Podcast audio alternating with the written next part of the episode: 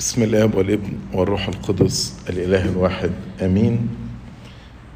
اهنئكم جميعا بعيد صعود جسد امنا وسيدتنا كلنا السيدة العذراء التي نطلب شفاعتها وصلواتها باستمرار عنا وعن الكنيسة وعن جميع العالم. والحقيقة في كل الصلوات الليتورجية في الكنيسة نحن نذكر السيدة العذراء.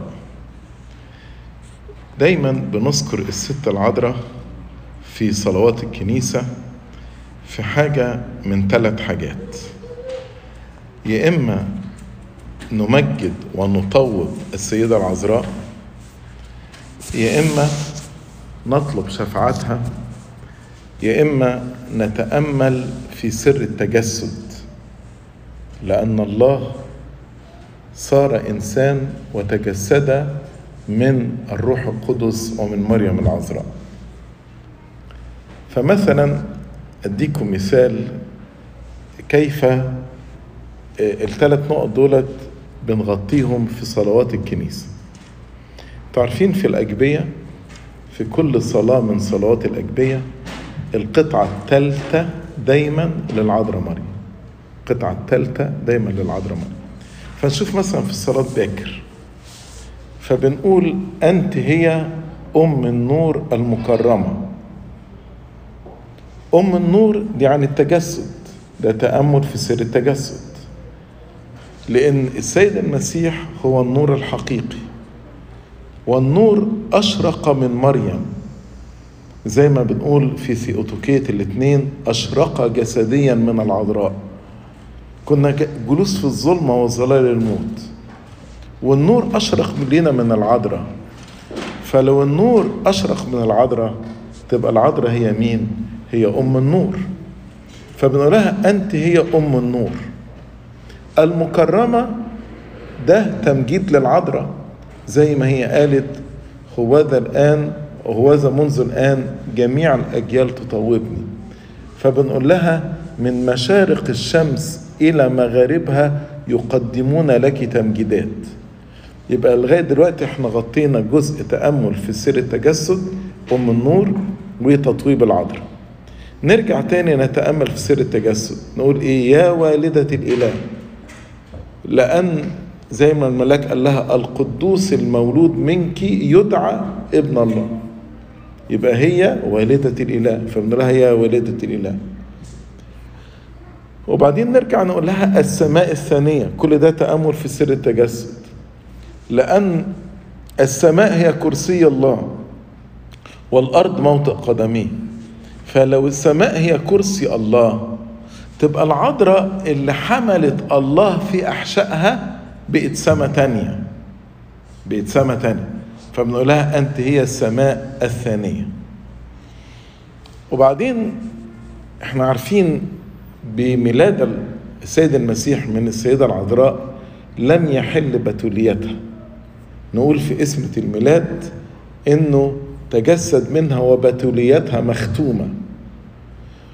ويقال في التقليد إن سلومة هي اللي ولدت العذراء.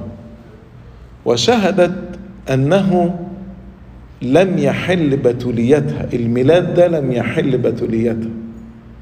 عشان كده نقول في مداح كياك في أمدح في البتول نقول سلومة شهدت إن العذراء ولدت العذراء ولدت.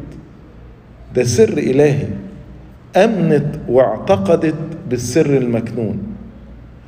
ودي زي نبوة حسقيال إن رأى باب مقفول في المشرق دخل منه الرب وخرج ولم يدخل منه أحد آخر والباب مغلق على حاله.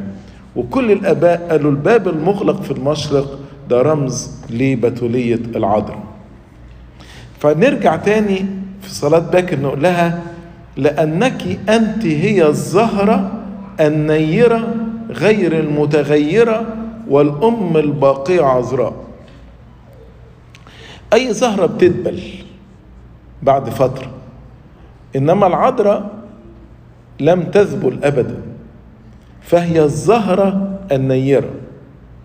وكلمة الزهرة ترمز إلى بتولية العذراء فعشان كده نقول لها الزهرة النيرة يعني التي لم تزبل غير المتغيرة يعني التي لم تتغير فهي عذراء قبل وأثناء وبعد ولادتها للسيد المسيح.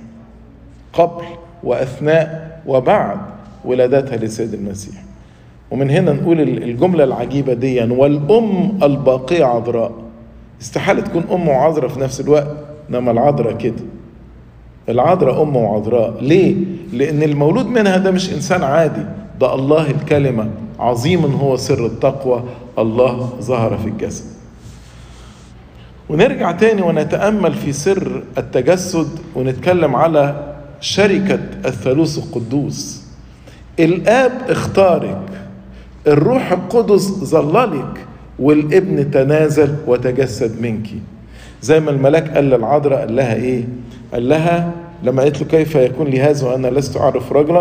قال لها الروح القدس يحل عليك قوة العلي اللي هو الآب تظللك لذلك القدوس المولود منك يدعى ابن الله. ففي صلاة باكر بنؤكد عمل الثالوث القدوس وشركة الثالوث القدوس في سر التجسد. الآب اختارك الروح القدس ظللك الابن تنازل وتجسد منك.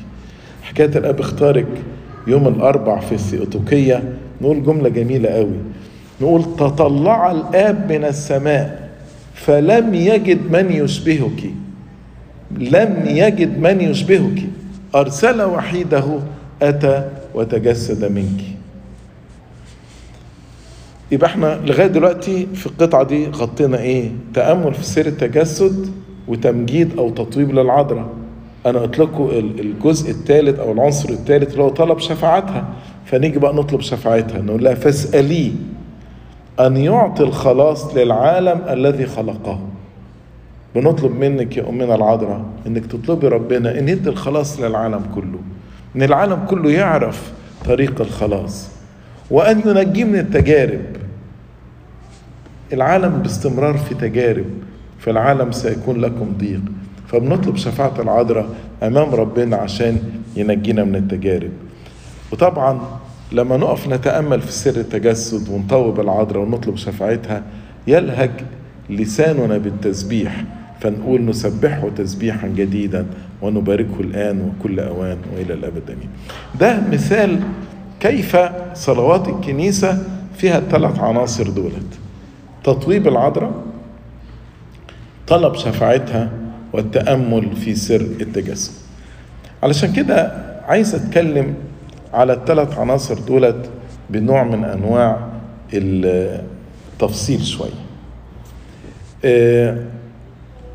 أول حاجة تطويب العذراء هل دي حاجة اخترعتها الكنيسة القبطية الأرثوذكسية؟ ودي تعليم كتابي أبائي موجود في الكتاب المقدس وموجود أيضا في تعليم أباء الكنيسة. أول حاجة تلاقوا في في التسبحة نأكد على إن تطويب العذراء ده تعليم كتابي أخدناها منين؟ كلكم حافظين في شهر الكهك نروح نقول إيه؟ نقول تنتي نمبش ريتس موسنم غبريل بانجيلوس عارفين دي معناها إيه؟ معناها نعطيكي السلام مع غبريال الملاك قائلين السلام لك يا ممتلئ نعم يعني إن كان رئيس الملائكة غبريال اللي ربنا بعته برسالة لأمنا العذراء ابتدى كلامه معاها بأنه يطوبها ويقول لها السلام لك يا ممتلئة نعمة. يبقى إحنا ما نطوبش العذراء. نعطيك السلام مع غبريال الملاك قائلين السلام لك يا ممتلئة نعمة الرب معك. طب وإيه تاني؟ عارفين لما العذراء زارت أليصابات يقول وامتلأت أليصابات بالروح القدس وقالت. يبقى كلام أليصابات ده كلام مين؟ الروح القدس الذي ينطق على فم اليصابات قالت لها مباركة أنت في النساء ومباركة هي ثمرة بطنك. من أين لي هذا أن تأتي أم رب إلي؟ فحين صار صوت سلامك في أذني ارتقد الجنين بابتهاج في بطني يعني صوت العذراء خلى يوحنا المعمدان إنجاز التعبير كده يرقص في بطن العذراء. ما كلمة ارتقد بابتهاج يعني بيرقص في بطن. في بطن سوري بطن اليصابات فنيجي في التسبيحة نقول إيه؟ نعظمك باستحقاق مع اليصابات نسيبتك قائلين مباركة أنت في النساء ومباركة هي ثمرة بطنك. اللي هو أكيد حافظينها تنتشيسي أمه خن أليصابيت تسنجنيس فبنقول لها إن إحنا بنعظمك باستحقاق. ليه باستحقاق؟ لأن اللي نطق على فم اليصابات مين؟ ده الروح القدس لا مباركة أنت في النساء ومباركة هي ثمرة بطنك والعذراء نفسها تقول هوذا منذ الآن جميع الأجيال تطوبني ف واحد من آباء الكنيسة كان بيتكلم عن القديس أثناسيوس قال من يمدح أثناسيوس يمدح الفضيلة ذاتها أقدر أقول من يمدح العذراء يمدح الفضيلة ذاتها. إحنا لما بنطوب العذراء بنطوب الطهارة القداسة الخضوع التسليم. بنطوب كل الفضائل الجميلة دي في أمنا العذراء. في يشوع بن سراخ نقرأ يقول ولنمدح الرجال النجباء أباءنا الذين علمونا. يبقى اذا تطويب القديسين ده وصية كتابية. فلنمدح الرجال النجباء أباءنا الذين علمونا.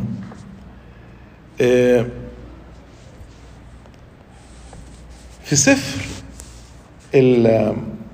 نشيد الأنشاد في نبوة عن العذراء واقتبست في لحن البركة شيري ماريا اللي بيتقال بعد تنقشت من فيوتن إم بي أوين. يقول إيه؟ نساء كثيرات نلن كرامات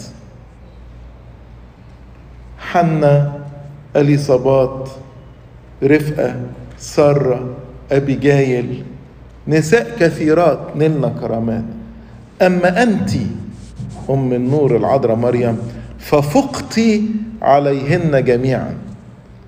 أنت فقتي على كل هؤلاء وكل النسوة دولت. لما جه الملاك قال لها ممتلئة نعمة. يعني إيه ممتلئة نعمة؟ يعني مجدها ليس من الخارج ليس بسبب نسبها ولا انتمائها إنما زي ما بيقول المزمور زينة كل ابنة الملك من داخل فهي من الداخل مملوءة نعمة نعمة ربنا اشتملتها وملأتها. امتلأت نعمة بسبب تواضعها. لأنه زي ما قال القديس بطرس والقديس يعقوب الله يقاوم المستكبرين أما المتواضعون فيعطيهم نعمة. العذراء كانت متواضعة. عشان كده امتلأت نعمة. قالت لأنه نظر إلى اتضاع أمته. ايمانها كان قوي.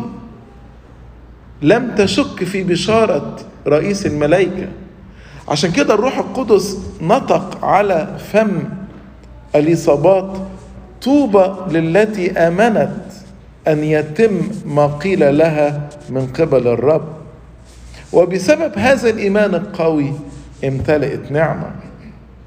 طهارتها نقاوه قلبها روحانيتها. كل ده خلى العذراء تمتلئ نعمة. علشان كده قداسة العذراء سبقت اختيار الآب لها لتصير أما للمسيح. قداسة العذراء سبقت اختيار الله لها. لتصير والدة الإله. وده اللي بنأكده في التسبحة تطلع الآب من السماء فلم يجد من يشبهك. يعني العذراء دي مش إنسانة عادية. وبعد كده لما الله اختارها بقت مكرمة. طبعا اختيار ربنا ليها لأنها تكون والدة للإله ده خلاها تفوق الشروبيم والسرافيم في الكرامة. لكن من قبل ما السماء اختارتها هي كانت إنسانة تستحق كل تطويب وكرامة. لأنها عاشت حياة مقدسة. لذلك الآب اختارها. تطلع الآب من السماء فلم يجد من يشبهك. إحنا لما بنطوب العذراء بنطوبها للسببين دولت. بنطوبها من أجل قداستها اللي عاشتها حتى قبل ما تحمل في ربنا يسوع المسيح ونطوبها لأنها صارت والدة للإله. بنطوبها من أجل قداستها ونطوبها لأنها صارت والدة الاله سيد المسيح خضع للسيدة العذراء يقول وكان خاضعا لهما. هذا الخضوع في حد ذاته كان نوع من أنواع التطويب. يكفي إن أول معجزة صنعها السيد المسيح هذه المعجزة صنعها استجابة لشفاعة العذراء مريم. في عرس قنا الجليل حصل إن الخمر فرغ. فراحت العذراء وقالت للسيد المسيح ليس لهم خمر. فالسيد المسيح قال لها ما لي ولك يا امرأة؟ لم تأتي ساعتي بعد. وبعد كده برغم قال لها لم تأتي ساعتي بعد؟ وقال لها ما لي ولك يا امرأة؟ يقول قالت أمه للخدام مهما قال لكم فافعلوه. كانت العذراء متأكدة إن السيد المسيح مش هيكسفها ومش هيرفض لها طلب. قديس يوحنا ذهبي الفم لما فسر الآية دي قال لما قال مالي ولك يا امرأة لم تأتي ساعتي بعد. كان عايز يقول لها يا ريت كان الناس اللي محتاجة هي اللي جت وتطلب بنفسها. هم اللي يجوا يطلبوا بنفسهم. عشان ما ياخدوش المعجزة دي كده for granted يعني هم من غير ما يشعروا بالاحتياج يلاقوا المعجزة تمت. زي ما ربنا بيقول لنا اسألوا تعطوا اطلبوا تجدوا اقرعوا يفتح لكم. وكان عايز يقول لها إن المعجزة الحقيقية هي إن أنا أقدم نفسي على خشبة الصليب. لم تأتي ساعتي بعد. وبعدين يكمل القديس يوحنا ذهبي الفم ويقول ولكن بالرغم إنه قال لها مالي ولك يا امرأة لم تأتي ساعتي بعد بالرغم من كده صنع المعجزة. بالرغم إن لم يكن في تدبيره إن يصنع معجزة في هذه الزيارة أو هذا العرس اللي حضره ولكن صنع المعجزة إكراما وتطويبا للسيدة العذراء. القديس يوحنا الذهبي الفم يقول كده. بالرغم ان قال لها لم تأتي ساعتي بعد إنما صنع المعجزة إكراما وتطويبا للسيدة العذراء. في آباء تاني فسروا كلمة مالي ولك يا امرأة فسروها إزاي؟ قالوا لما يكون ليك صديق غالي قوي قوي قوي وإنت يعني من كتر المحبة اللي بينكو ما تقدرش تكسفه ولا تطلب له طلب ولا ترفض له طلب. فيجي يطلب منك إنك تعمل حاجة معينة. فأنت إيه تكون مش في ذهنك إنك تعملها. فتروح تقول له بعدين معاك. بعدين معاك يعني إيه؟ أنت عارف غلاوتك عندي. وعارف معزتك عندي إن أنا ما أقدرش أرفض لك طلب محبتك كبيرة قوي فأنت كده بتخليني أعمل حاجة بالرغم لم تأتي ساعتي بعد. وده يدل مكانه العذراء عند السيد المسيح. في ناس بياخدوا الآية دي مالي ولك يا امرأة يقول المسيح رفض إنه يطوب العذراء. طب أنا بسألهم لو هو رفض ليه عمل المعجزة؟ عمل المعجزة عشان خاطر مين؟ ليه عمل المعجزة دي؟ عمل المعجزة إكراما وتطويبا للسيدة ذي العذراء. في إنجيل الحد الجاي هتسمعوا المرأة اللي جت قالت له طوبى للبطن الذي حملك والثديين اللذين رضعتهما. فهو يجي يقول لها بل طوبى لمن يسمعون ويحفظون كلمة الله. التطويب ده في ناس يقولوا السيد المسيح رفض إن هو يطوب العذراء. لكن الحقيقة مش معنى الآية كده. لو لو إحنا نقدر نشوف الآية هي بتقول له بتقول له طوبى للبطن الذي حملك والثديين اللذين رضعتهما. فالسيد المسيح بيرد عليها وبيقول لها طب انت عارفة ليه ال ال ربنا اختار العذراء مريم؟ لأنها سمعت وحفظت كلام الله. يعني هي عايزة تقول إن التطويب ده جه التطويب ده جه بسبب التطويب ده جه بسبب إن العذراء حملت المسيح. طوبى للبطن الذي حملك والثديين اللذين رضعتهما. هي عايزة تقول التطويب ده بسبب إن العذراء حملت المسيح. فلكن السيد المسيح يرد عليها ويقول لها لا بل طوبى للذين يسمعون كلام الله ويحفظونه. يعني التطويب ده علشان هي سمعت كلام ربنا. وعشان كده حفظت كلام ربنا عشان كده الله اختارها عشان تكون أم ليا ده إنجيل عشية بتاع يوم الحد الجاي. طوبى آه للبطن الذي حملك والثديين اللذين رضعتهما أما هو فقال بل طوبى للذين يسمعون كلام الله ويحفظونه يعني عذراء مش واخده التطويب فقط بسبب إنها والدتي ولكن واخده التطويب أيضا لأنها سمعت وحفظت كلام الله.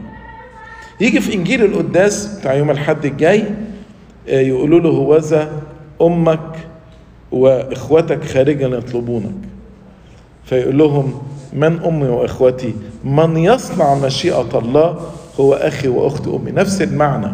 يعني العذراء دي صارت ام ليا والآب اختارها لأنها تكون ام ليا لأنها كانت تصنع مشيئة الله.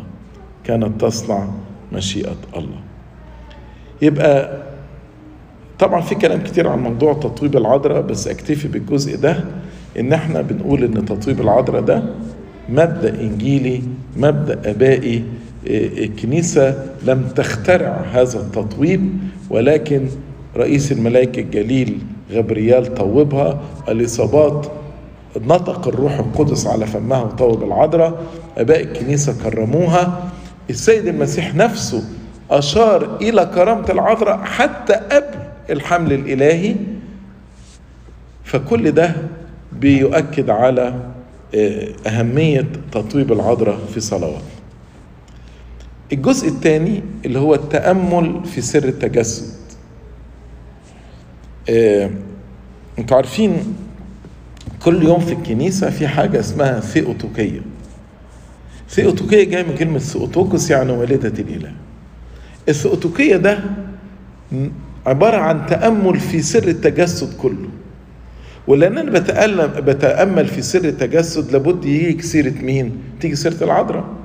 لأن هو تجسد من الروح القدس من مريم العذراء وتأنس. نسطور قاوم لقب والدة الإله. ولكن الكنيسة في المجمع المسكون الثاني أفسس دفعت عن هذا اللقب. لأن الذي ولد من العذراء القدوس المولود منك يدعى ابن الله. ونبوة أشعية بتقول هوذا العذراء تحبل وتلد ابنا وتدعو اسمه عمانوئيل. ودي اقتبسها القديس يوحنا في إنجيله. عشان كده نيجي في مجمع القداس نتأمل في العذراء. مريم ونقول التي ولدت لنا الله الكلمة بالحقيقة. التي ولدت لنا الله الكلمة بالحقيقة. إيه، دايما لما نجيب سيرة العذراء في كلمة بنستخدمها بالقبط كلمة إنقات ثوليب إنقات ثوليب ثوليب معناها بلا دنس بلا دنس. طيب. طبعا يعني إيه كلمة بلا دنس؟ يعني نحن لا نعرف أي ضعف أو خطية منسوبة للعذراء. لكن ما بنقولش إنها معصومة من الخطأ. خلي بالكم من التعبير ده. في فرق إن نقول نحن لا نعرف أي خطأ أو ضعف نسب إلى العذراء ونحن نقول إنها معصومة. لا مش معصومة من الخطأ. ده الكتاب بيقول لأنه إلى ملائكته ينسب حماقة وفي جملة بتتقال في أشية الراقدين دي آية في سفر أيوب بس حسب الترجمة السبعينية. اللي هي لأنه ليس أحد بلا خطية ولو كانت حياته يوما واحدا على الأرض. دي آية في سفر أيوب آه، حسب الترجمة السبعينية.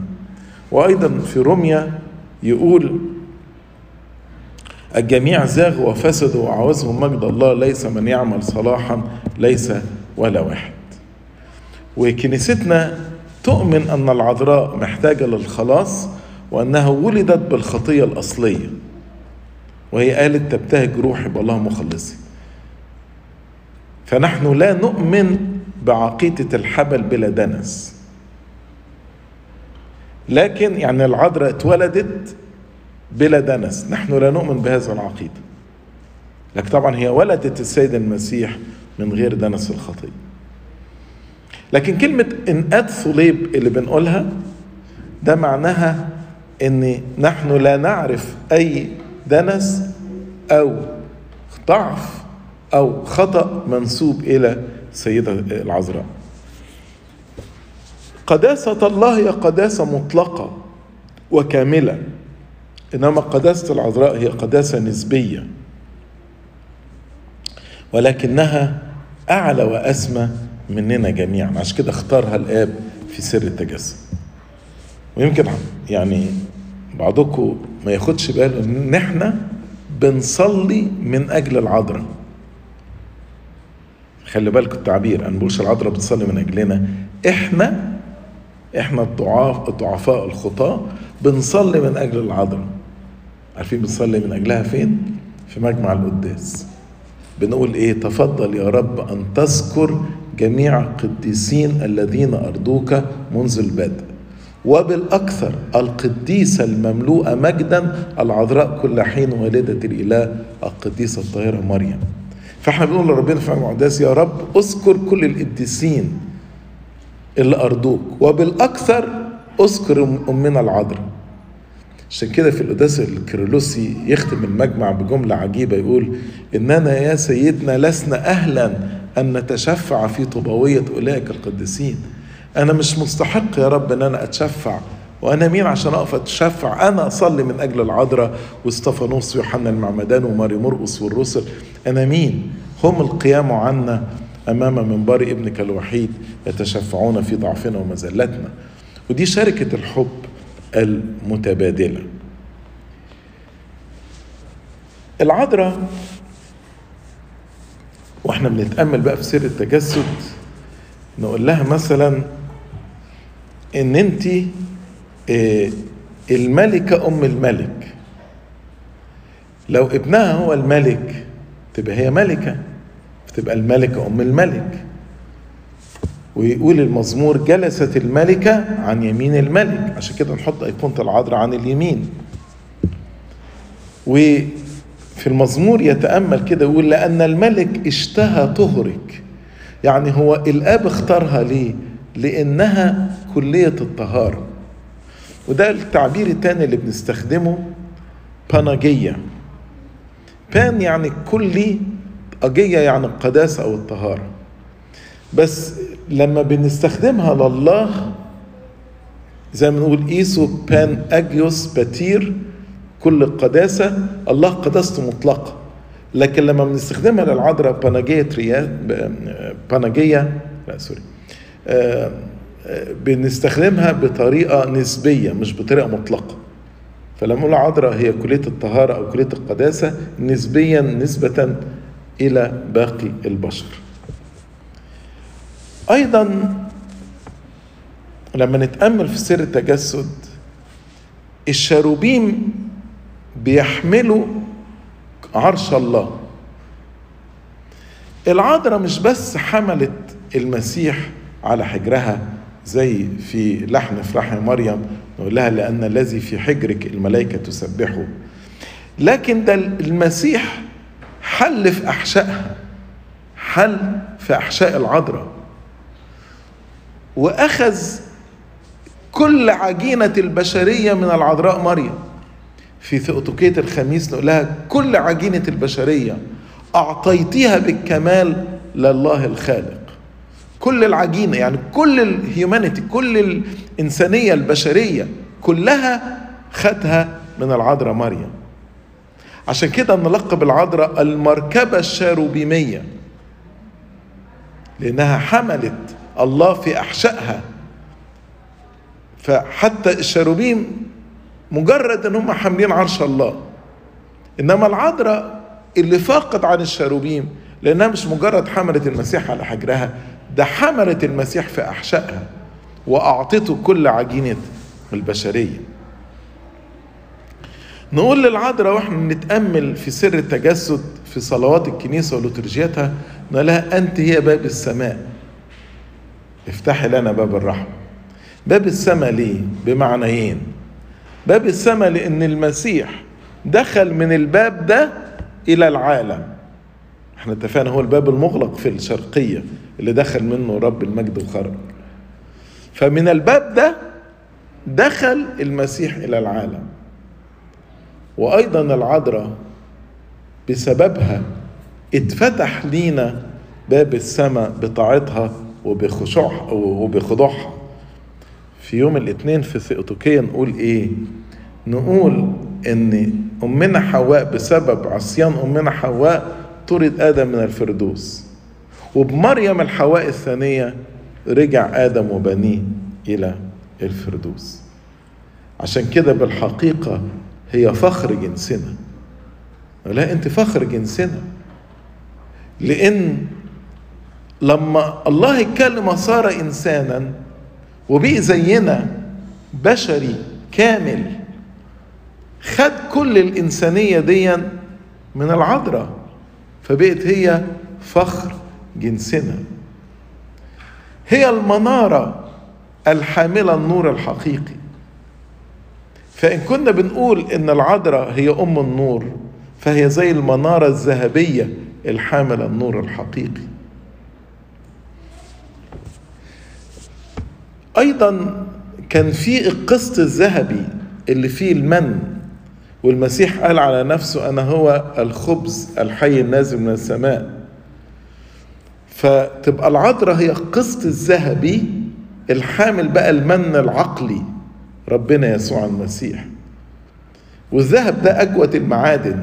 مش كده نقول العذراء دي أجود انسانه نقولها في ألحان الكنيسة زي تيشوري وتيشوري وانثو تيشوري إن أنت المجمرة الذهبية. المجمرة دي حاملة حاجتين.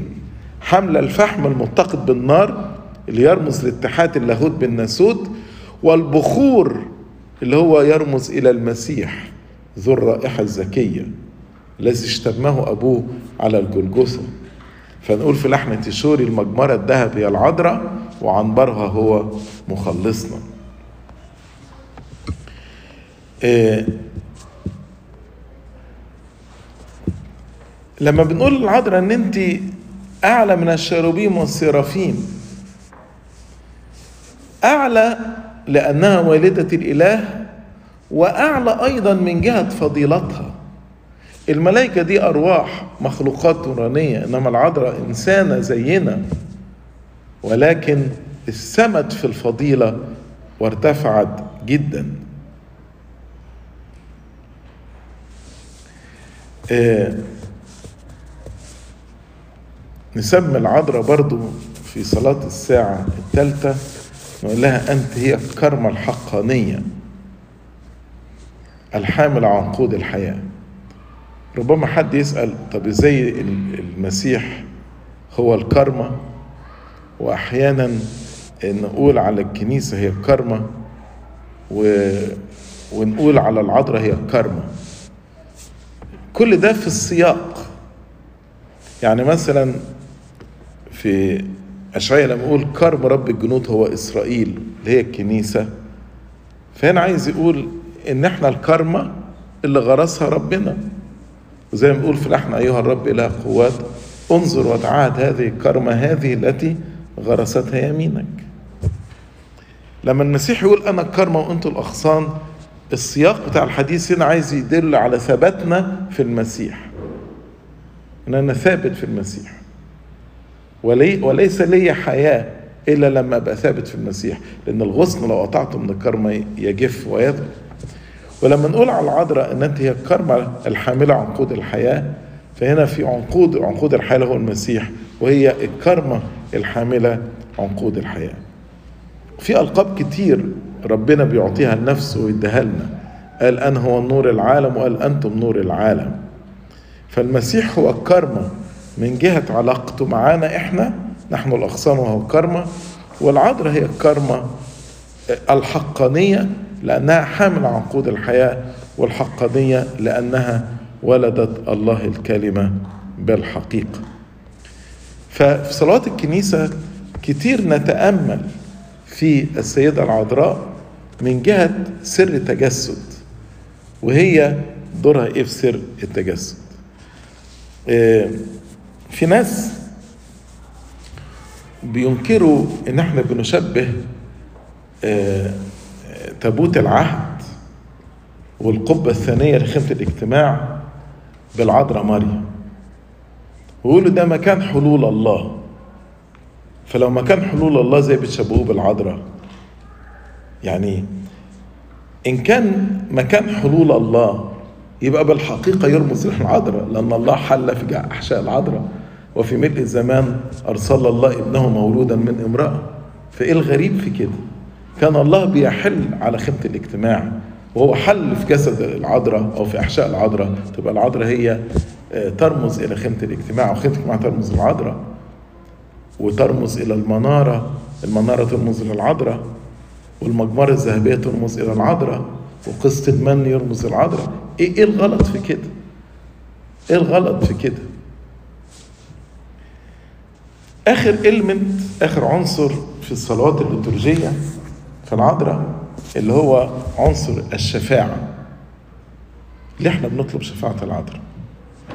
إحنا اتكلمنا على تطويب العذراء اتكلمنا على سر التجسد والألقاب بتاعة العذراء من خلال سر التجسد. آخر حاجة الشفاعة. الكنيسة لما بتذكر العذراء بنستخدم لها لقب هيتني إبريزفية. يعني بشفاعات. إنما باقي القديسين نقول هيتني إفكي يعني بصلوات. العذراء ويوحنا المعمدان وكل السمائيين نستخدم كلمة إبريزفية بس. إيه الفرق بين بريزفية وإفكي؟ الشفاعة والصلاة أو الطلبة الشفاعة فيها نقطتين زيادة عن الصلاة أو الطلبة خليني أديكم مثال عشان نفهم الفرق. لو أنا جبت طلب كتبت طلب ورحت قلت لزميلي في الشركة اللي أنا بشتغل فيها قلت له خد الطلب ده وقدمه للرئيس بتاعنا. دي اسمها صلاة أو طلب. هو بياخد طلب وبيقدمه للرئيس. طيب. لو زميلي ده غالي جدا جدا جدا عند رئيس الشركة. يبقى هو بيقدم الطلب ده مش بس بصفة إن هو زميلي لكن بصفة تانية إنه محبوب جدا جدا عند رئيس الشركة. طيب ولو زميلي ده هو بقى مش زميلي ده هو محبوب جدا عند رئيس الشركة وأيضا له مكانة عالية في هذه الشركة يعني ممكن يكون هو فعلا زميلي بس انتخبوه مثلا في نقابه فله مركز وله مكانة سامية وعالية. يبقى هو لما بيقدم لي الطلب هو بيقدم الطلب وهو محبوب جدا عند زميلي عند رئيس الشركة آسف وهو أيضا له مكانة سامية ودرجة عالية هي دي الشفاعة. فالعذراء بتقدم طلباتنا ولكنها محبوبة ومكرمة جدا عند الله لأنها والدته لأنها والدة العذراء وشفنا في عرس قنا الجليل إزاي السيد المسيح برغم لها لم تأتي ساعتي بعد لكن صنع المعجزة. زي ما يقول القديس يوحنا ذهبي الفم إكراما للسيدة العذراء. وأيضا العذراء لها مكانة سامية ودرجة عالية بسبب قداستها وطهارتها. عشان كده العذراء نخصها بكلمة الشفاعة. وده الفرق بين الشفاعة والطلبة. اترك فيه عنصرين زيادة. عنصر الدلة. زي ما نقول في لحن افرح يا مريم ليس لنا دلة عند ربنا وإلهنا ومخلصنا يسوع المسيح سوى طلباتك وشفاعتك. هي لها دلة أمه وأيضا درجتها العالية والسامية هل فيها حاجة غلط لاهوتيا إن إحنا نطلب شفاعة العذراء؟ طب ما إحنا بنطلب الصلاة من بعضنا البعض مش بولس الرسول قال صلوا لأجلنا لكي يعطينا الرب كلمة عند افتتاح الفم. يعني أنا أطلب الصلاة نطلب الصلاة من بعض. وتيجي عند العذراء اللي هي والدة الإله يبقى غلط إن أنا أطلب منها الصلاة. ده كلام. كنا بنطلب من بعض أقول لك أخ فلان صلي لي. يبقى غلط إن أنا أجي أطلب من العذراء والدة إله إنها تصلي لي. ولما بنطلب شفاعة العذراء بنطلبها بطريقتين. يا إما نقول لها اشفعي فينا أمام الذي ولدتيه يا إما نقول لربنا علشان خاطر أمك العذراء اعمل لنا كذا وكذا. يعني إما نوجه الكلام للعذراء ونقول لها صلي لنا اشفعي فينا أو نوجه كلام لله ونقول له عشان خاطر السيدة العذراء اعمل لنا كذا. طب ليه بنتشفع بالعذراء؟ لأنها أم حنينة. أم حنينة. إحنا بينا واحد في المسيح. فنحن في المسيح. أصبحت العذراء دي أمنا كلنا. وأيضا لما ربنا قال ليوحنا هذه هي أمك وقال ليوحنا هذه للعذراء هذا هو ابنك فهنا العذراء أمومتها بتلينا كلنا لكل البشرية وكأم بترعانا وتهتم بنا. شفنا حنيتها في عرس قنا الجليل مجرد ما لقت الخمر خلص من غير ما يقولوا لها من غير ما حد يقول لها إحنا عندنا مشكلة في الخمر روح توسط لنا عند ابنك. هي من نفسها شافت احتياجاتهم وراحت اتشفعت أمام ربنا يسوع المسيح. أيضا العذراء إحنا عارفين خطايانا وعارفين ضعفاتنا. زي مثلا لما يكون ولد كده عامل عامله ومش قادر يواجه باباه ومامته. بس أخوه ولا أخته في البيت ما عملوش أو ما, اشتركوش في, المشكلة اللي الولد ده عملها. فيخلي أخوه ولا أخته يروحوا يعني يمهدوا له الطريق كده قصاد الأب والأم. فإحنا برضو عارفين بخطايانا وعارفين أنه لا عذر لنا وعارفين أن ذبيحة الأشرار مكرهة للرب أما صلاة المستقيمين مرضاته. وعارفين أن صلاة البار تقتدر كثيرا في فعلها. عشان كده نقول للعذراء ليس لنا دلة إحنا مكسوفين عند ربنا يسوع المسيح. ونقول لها في صلاة الساعة السادسة نقول لها ليس لنا دالة ولا حجة ولا معذرة من أجل كثرة خطايانا وسوء أفعالنا. لذلك نحن نتوسل بك إلى الذي ولد منك يا والدة الإله العذراء. نقول لها جملة جميلة قوي. لأن كثيرة هي شفاعاتك قوية ومقبولة عند مخلصنا أيتها الأم الطاهرة. بعدين نترجاها نقول لها لا ترفضي الخطاة من شفاعتك عند الذي ولد منك لأنه رحوم وقادر على خلاصنا. الدليل على كده إيه؟ لأنه تألم من أجلنا لكي ينقذنا. فبنطلب شفاعة العذراء لأن إحنا مكسوفين. ليس لنا دالة ولا حجة ولا معذرة لأن الله أعطانا كل الإمكانيات. كثيرة هي شفاعتك قوية ومقبولة عند الله. مخلصنا. من هنا نسمي العذراء من التس... الأسماء الجميلة أو الألقاب الجميلة لها الشفيعة المؤتمنة. المؤتمنة. لدى ربنا يسوع يعني لما بتدي واحد طلب يوصله للرئيس مثلا بتاعك يعني آه مش عارف هيوصله إزاي ولا هيتوصل إزاي إنما العذراء نأتمنها هي الشفيعة المؤتمنة. ده مجرد ذكر أسمائنا أمام الله بفمها الطاهر حتى دون أن تطلب أي طلبات. ده هيخلي ربنا يستجيب. لأن لها دالة ومكانة وكرامة.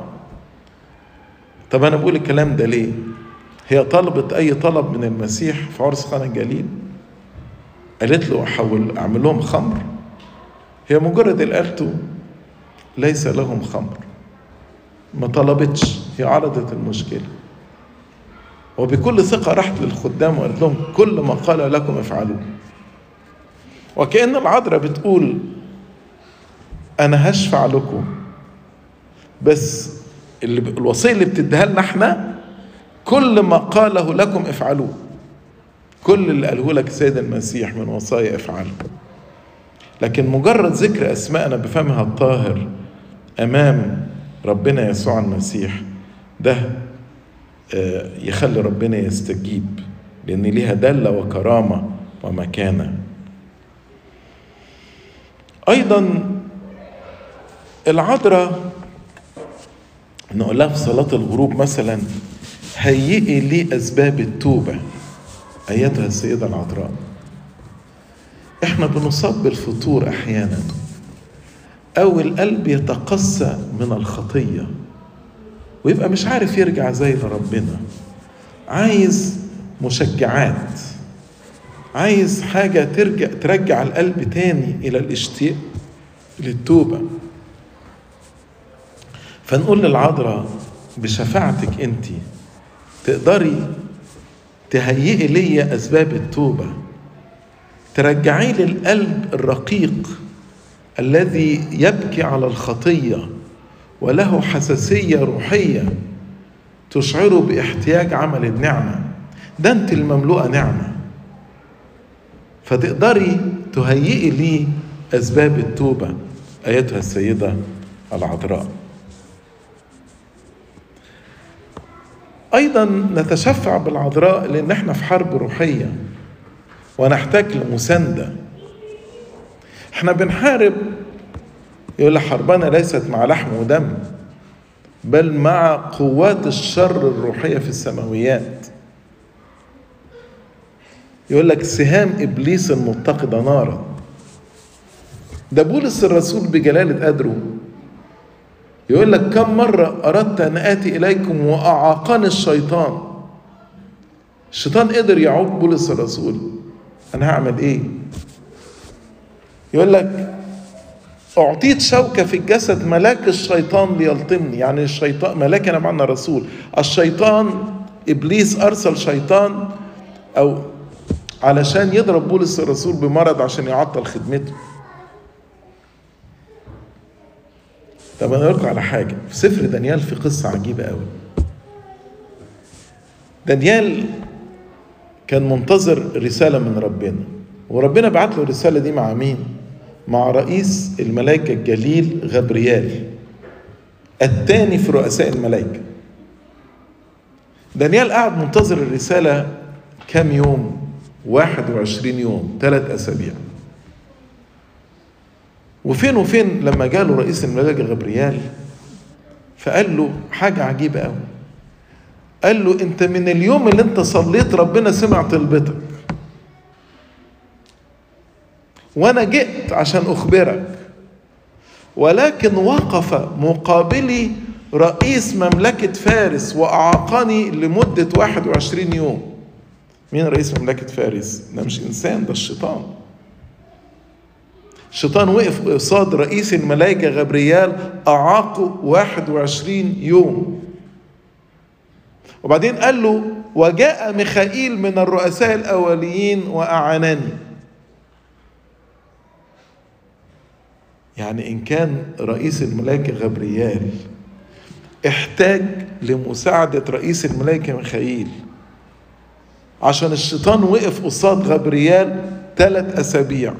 وعطله ان ينقل الرساله لدانيال. أنا في كبريائي ولا مش محتاج صلاه العذراء مش محتاج شفاعه العذراء. ده إيه الكبرياء اللي أنا واقع فيه ده؟ لا طبعا. أنا محتاج شفاعه العذراء محتاج شفاعه الملائكة. لأن إحنا لينا حرب مع الشيطان. الشيطان ده يعني أنا ما بقولش الكلام ده علشان أخوفكم بس الشيطان قوة. ولكن أمام الله وأمام الملائكة العذراء مريم والقديسين تضعف هذه القوة. فأنا محتاج المساندة دي محتاج المساعدة. هو مش ربنا عينهم من أجلنا؟ طب تعالى نقرأ عبرانيين إصحاح واحد آخر آية. يقول لك إيه؟ على الملائكة. يقول اليسوا جميعا؟ أليس جميعهم؟ على الملائكة. ارواحا خادمة مرسلة للخدمة لأجل العاتدين أن يرثوا الخلاص. يعني ربنا عين الملائكة دولت علشان يخدمونا إحنا العاتدين أن نرث الخلاص. يبقى أنا لما أجي أرفض مساعدة الملائكة يبقى أنا بقاوم عمل الله. لما برفض مساعدة الملائكة يبقى أنا بقاوم عمل الله. لأن ربنا عينهم عشان يساعدوني. عارف زي ما تيجي الدولة مثلا تعين حراسة لشخصية كبيرة. فيجي يتم هجوم على الشخصية دي وهو يرفض إن الحراسة دي تتدخل. وفي الآخر يتأذي. طب ما أنت اللي رافض. ربنا عين الملائكة عشان يساعدونا. نرفض شفاعتهم. طب تقول لي الملائكة هات لي آية على القديسين. أقول لك أجيب لك آية على القديسين ربنا عينهم لمساعدتنا. لما ربنا يقول لل... لل... للبشر بعد ما يتنيحوا يقول له نعما أيها العبد الصالح والأمين كنت أمينا على القليل أقيمك على الكثير. يعني إيه أقيمك على الكثير؟ يعني ربنا بيديهم مسؤوليات ربنا بيديهم شغل القديسين بياخدوا مسؤوليات من ربنا زي الملائكة. فربنا عين الملائكة والقديسين عشان يخدمونا عشان يشفعوا من أجلنا عشان يساعدونا عشان يعاونونا. أجي أنا أقاوم تدبير الله وأقول لا مفيش حاجة اسمها شفاعة ملائكة وشفاعة قديسين. ده إيه الكبرياء ده؟ لا طبعا. فالعذراء لها هيبة أمام قوات الشر. مجرد ظهورها يطرد الأرواح الشريرة.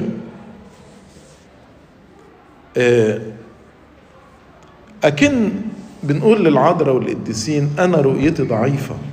أنتم رؤيتكم أوسع. بولس يقول الآن أعرف بعض المعرفة. عشان كده بنطلب شفاعة العذراء والقديسين. ولكن في الآخر بنقول له يا رب لتكن مشيئتك. إحنا بنطلب الشفاعة ولكن إحنا اللي أنت هتختاره لنا يا رب إحنا عارفين ده أحسن حاجة لينا. أيضا نطلب شفاعة العذراء في ساعة مفارقة العالم. ففي صلاة الغروب نقول للعذراء إيه؟ نقول لها إليك أتضرع وبك أستشفع. وإياك أدعو أن تساعديني لئلا اخزى تساعديني تعينيني لأن ربنا قال للعذراء وغيرهم من القديسين أقيمك على الكثير. وبعدين قال لها وعند مفارقة نفسي من جسدي في لحظة موتي وفي لحظة إن أنا أفارق هذا العالم احضري عندي. ولمؤامرات الأعداء اهزمي. أرواح الشريرة اللي هتبقى عايزة تأخذ روحي في هذه اللحظة انت وجودك هيطرد الأرواح الشريرة دي. ولأبواب الجحيم اغلقي. العذر ليها هيبة. لئلا يبتلع نفسي. يا عروس بلا عيب بلا دنس. يا عروس للختن الحقيقي. المسيح كلمة ختن عن العريس. العريس الحقيقي. يا عروس بلا عيب للختن الحقيقي أو للعريس الحقيقي. فهنا بنطلب شفاعة العذراء حتى وقت يعني خروجنا من هذا العالم آخر حاجة أحب أختم بيها إن إحنا أحيانا في التسبيحة نقول للعذراء خلاص أبينا آدم يعني إيه الكلمة دي؟ يعني إيه خلاص أبينا آدم؟ نحن نعرف أن لما نتكلم على الخلاص المخلص الوحيد هو ربنا يسوع المسيح ليس باسم غيره الخلاص. والخلاص ده عطية مجانية عطية مجانية. بس أنا عشان أديك عطية لو أنت رفضت تقبلها هتاخد العطية دي؟ مش تاخدها. يعني برغم إن في عطية مجانية لكن لو أنت ما أخدتهاش يبقى العطية دي مش تقدر تاخدها. هكذا ربنا أرسل ملاك غبريال للعذراء عشان يقول لها إن الله اختارك عشان تكوني أم لله الكلمة علشان يتم الخلاص. فالعذراء لما قالت هوذا أنا أمة الرب يعني قالت وليكن ليك قولك يعني أنا قبلت إن الابن الكلمة يحل في أحشائي ويتجسد من الروح القدس من مريم العذراء. بقبول العذراء كنائب عن البشرية. إحنا كلنا في أمنا العذراء قبلنا عطية الخلاص. كلنا المؤمنين يعني. قبلنا عطية الخلاص. وبالطريقة دي لما بنقول للعذراء خلاص أبينا آدم مش علشان مش علشان إن هي خلصت العالم لأن ليس باسم غيره الخلاص ولكن لأنها قبلت هذه العطية كنائب عن البشرية لما قالت هوذا أنا أمة الرب ليكن لك قولا لأنه يستحيل على الله أن يفرض نفسه على العذراء أو على أي أحد تاني. الله يحترم الحرية البشرية. ولما بقول يستحيل على الله ان هو يفرض نفسه على العذراء احتراما للحرية البشرية ما بقولش إن يستحيل على الله أن يتمم الخلاص. لكن بقول يستحيل على الله أن ير... أن يفرض نفسه على حد. فلا بد ان كانت العذراء تقدم هذه الطاعة وتقول هوذا أنا أمة الرب ليكن لك قولك فيتم سر التجسد من السيدة العذراء. فهنا لما نقول لها خلاص أبينا آدم بنقولها لأنها كنائب عن البشرية. قبلت عطية الخلاص وبذلك صار الخلاص ممكنا لكل البشرية. أمنا العذراء أم حنينة وأم رحيمة وأم محبة لأولادها. عشان كده بنقف صدى العذراء؟ بالرغم الفارق الكبير ما بين قداستها وإحنا المليانين بالخطية. لكن بنقف بدلة وبنقف بعشم ونقول لها اشفعي فينا. نسألك اذكرينا أيتها الشفيعة المؤتمنة أمام ربنا يسوع المسيح ليغفر لنا خطايانا. نطلب منك يا أمنا العذراء إنك تشفعي فينا دايما. إن ربنا يغفر لنا خطايانا. يعطينا الميراث الأبدي يعطينا الاتحاد معه ينجي العالم من التجارب يعطي الخلاص للعالم يعطي السلام للعالم يحافظ على كنيسته ويرفع عن كنيسته كل مكروه وكل تجربة وكل فعل للشيطان يثبتنا في الإيمان المستقيم الأرثوذكسي للنفس الأخير. كل عام وحضراتكم بخير لإلهنا المجد الدائم إلى الأبد. آمين.